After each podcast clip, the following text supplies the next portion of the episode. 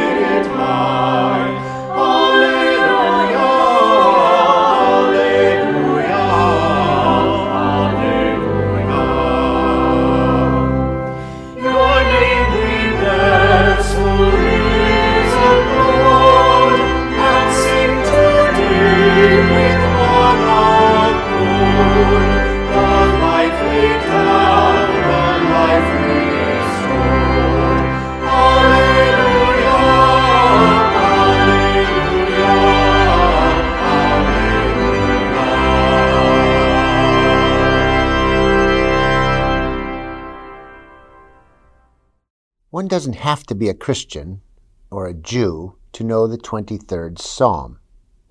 It is beloved in so many quarters of American society and globally for sure. It's the gold standard for presidential funerals. It's spoken at countless ceremonies involving civil religion. It's embroidered on wall hangings and it adorns antique shops. You name it. So in one sense, the words of Psalm 23 roll off our tongue or flow through our minds rather effortlessly. That is, without much thought. But if we were to pause introspectively on different portions of the psalm and ponder what different verses mean, or what the psalmist might have meant in his time, I bet we would hear and understand the psalm very differently. Today, in my message, I'm going to zero in on the very last verse of Psalm 23. So as I read the psalm to you now, pay close attention when you hear the word surely, as in surely goodness and mercy, because that is the beginning of the last verse. Okay, here's Psalm 23. The Lord is my shepherd, I shall not want. He makes me lie down in green pastures. He leads me beside still waters. He restores my soul. He leads me in right paths for his namesake. For even though I walk through the valley of the shadow of death, I fear no evil, for you are with me. Your rod and your staff, they comfort me. You prepare a table before me in the presence of my enemies. You anoint my head with oil. My cup overflows. Surely, goodness and mercy will follow me all the days of my life, and I will dwell in the house of the Lord forever. Now to my reflection on this ancient psalm here. Take a listen. The Lord is my shepherd, I shall not want. Presumably I shall not want or lack for anything.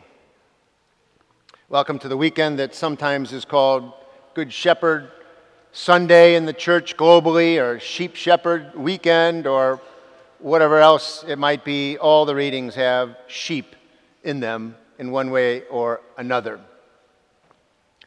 I think I wonder most years, is this really relevant to our contemporary world?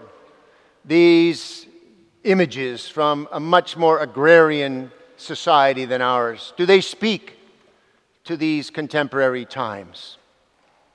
To the hundreds and hundreds of people, for example, in those tunnels beneath the steel plant in Mariupol, Ukraine, trembling sure by the hour without sleep as they continue to be shelled from Russian military rockets. I don't know. Are these motifs of sheep and shepherd from a bygone era? You know, kind of like talking to teenagers about dialing a phone number when they've never heard of a rotary phone or seen one, and then telling them to hang up, as if you can hang up a cell phone. My own closest contact with the world of sheep is probably that wool sweater I put on in the wintertime, or the lamb steak that I choose from the menu about once every 4 years.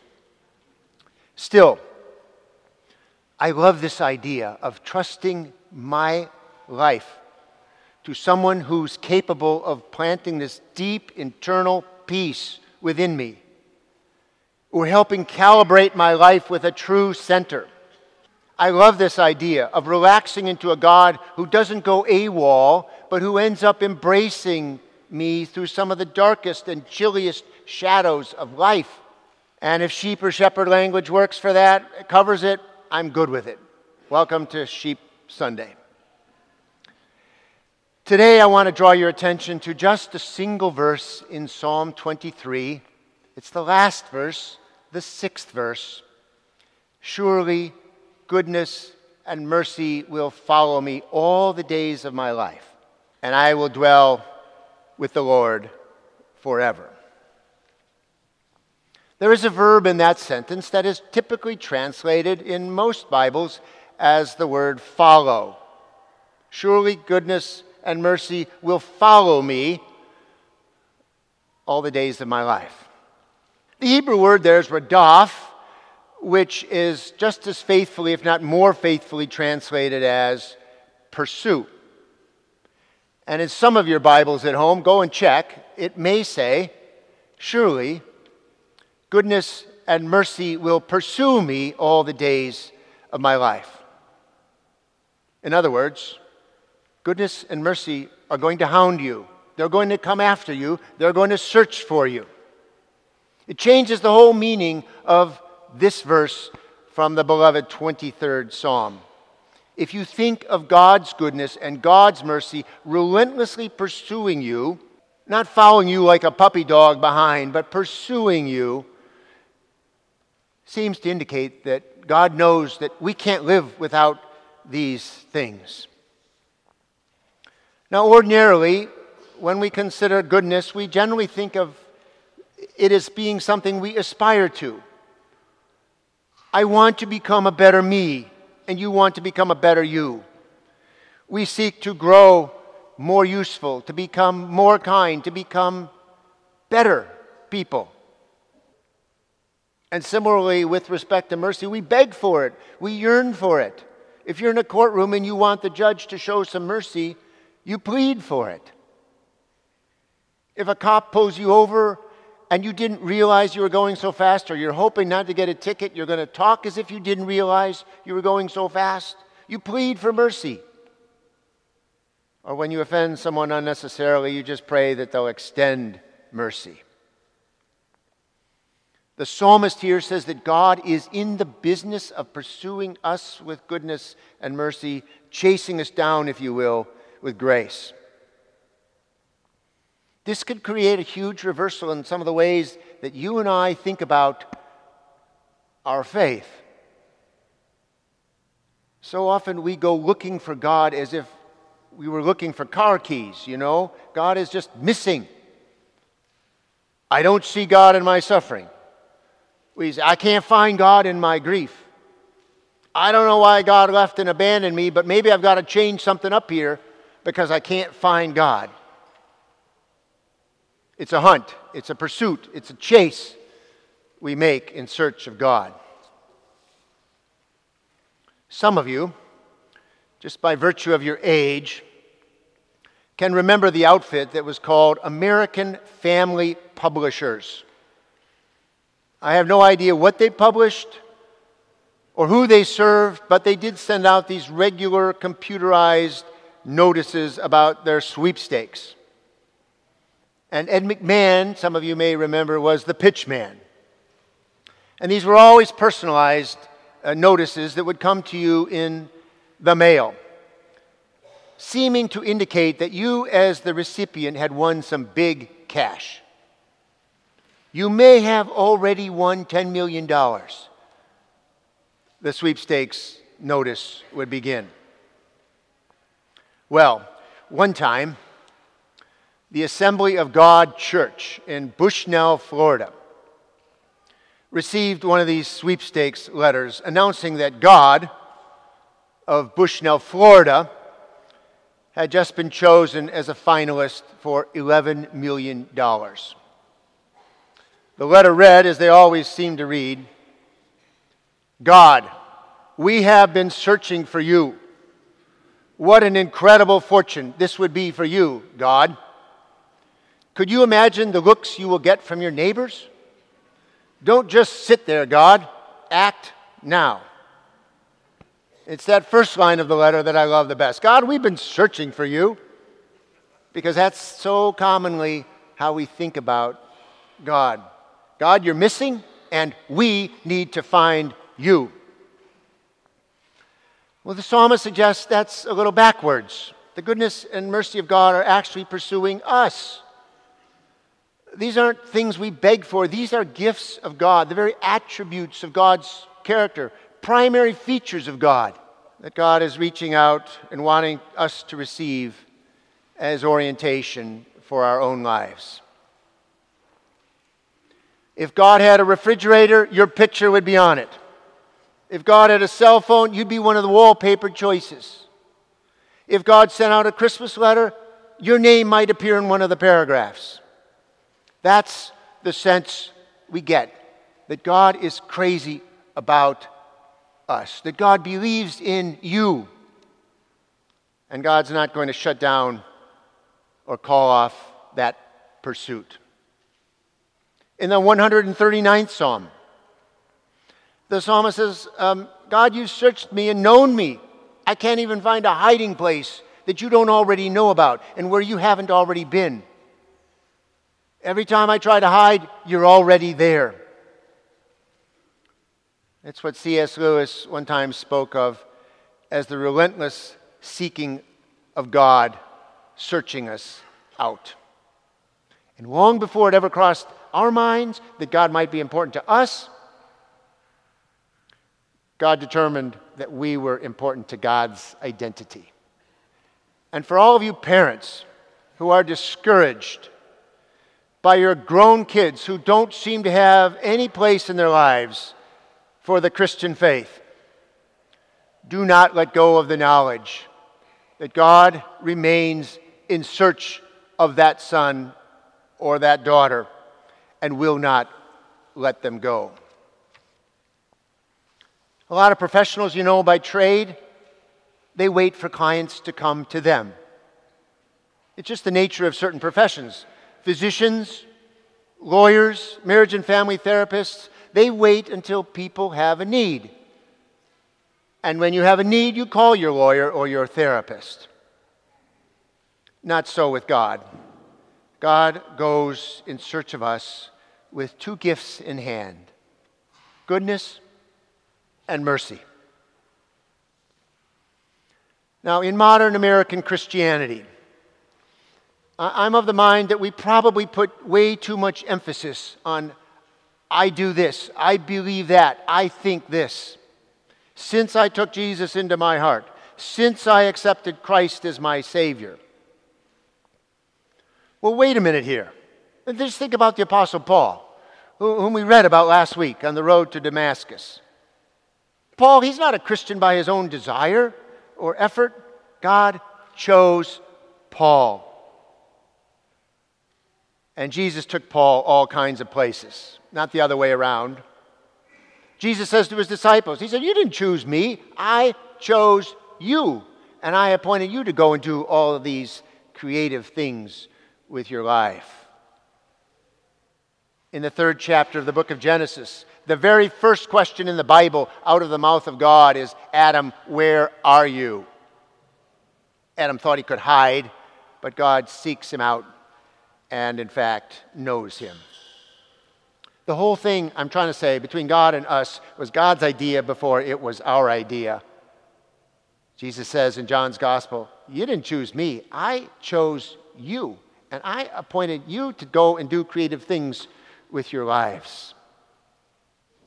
I sometimes wonder if I get it wrong up here.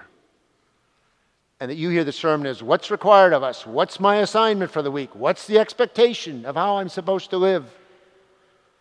Rather than, what is God doing to capture my attention, my devotion, my affection? A few years ago in Aspen, Colorado, a guy named Billy Boyd was raking the leaves in his yard. And he realized at the end of the day, or the next morning after he put his leaves out, that he couldn't find his cell phone.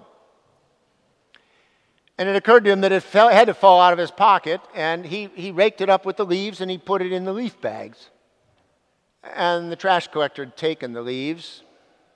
So he called the city, he got access to the recycling, garbage, leaf, compost area.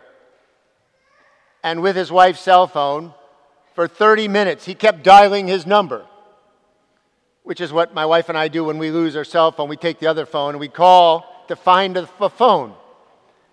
And he found it after 30 minutes rummaging through all this compost and leaf work. This is how I think of God in search of us. How precious that God would have goodness and mercy out there pursuing us with that all of the time. And you know as well as I do that we owe our lives to the mercy of God for all the ridiculousness that we participate in or commit. We owe our lives to the goodness of God. Surely, the psalmist says, with all the confidence, all the certainty in the world, surely goodness and mercy will pursue me all the days of my life. Not some of the days, not most of the days, all of the days of my life. And I will dwell in the house of the Lord forever. You talk about a love passage? That's it. Psalm 23, verse 6. Amen.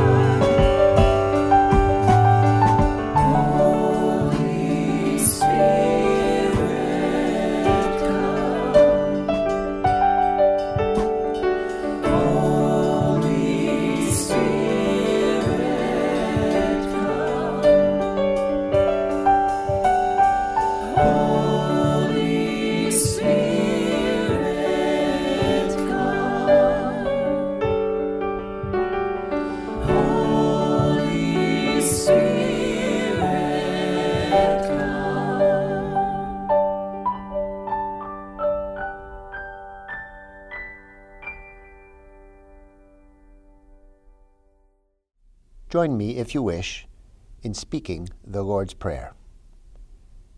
Our Father in heaven, hallowed be your name, your kingdom come, your will be done, on earth as in heaven. Give us today our daily bread. Forgive us our sins, as we forgive those who sin against us. Save us from the time of trial, and deliver us from evil. For the kingdom, the power, and the glory are yours, now and forever. Amen. We owe our lives to the mercy and goodness of God.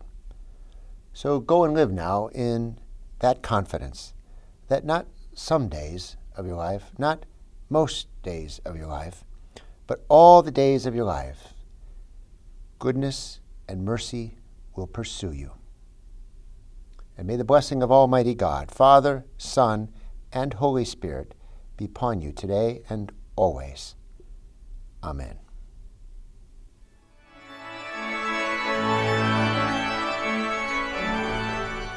I hope you've enjoyed this podcast, and thanks for your support of the ministries of St. Paul Lutheran Church. Our commitment to projects that lend hope to other people stretches across the country and around the world. We hope that in a good way you feel a part of that reach. Tune in next Thursday for another edition of the St. Paul Podcast.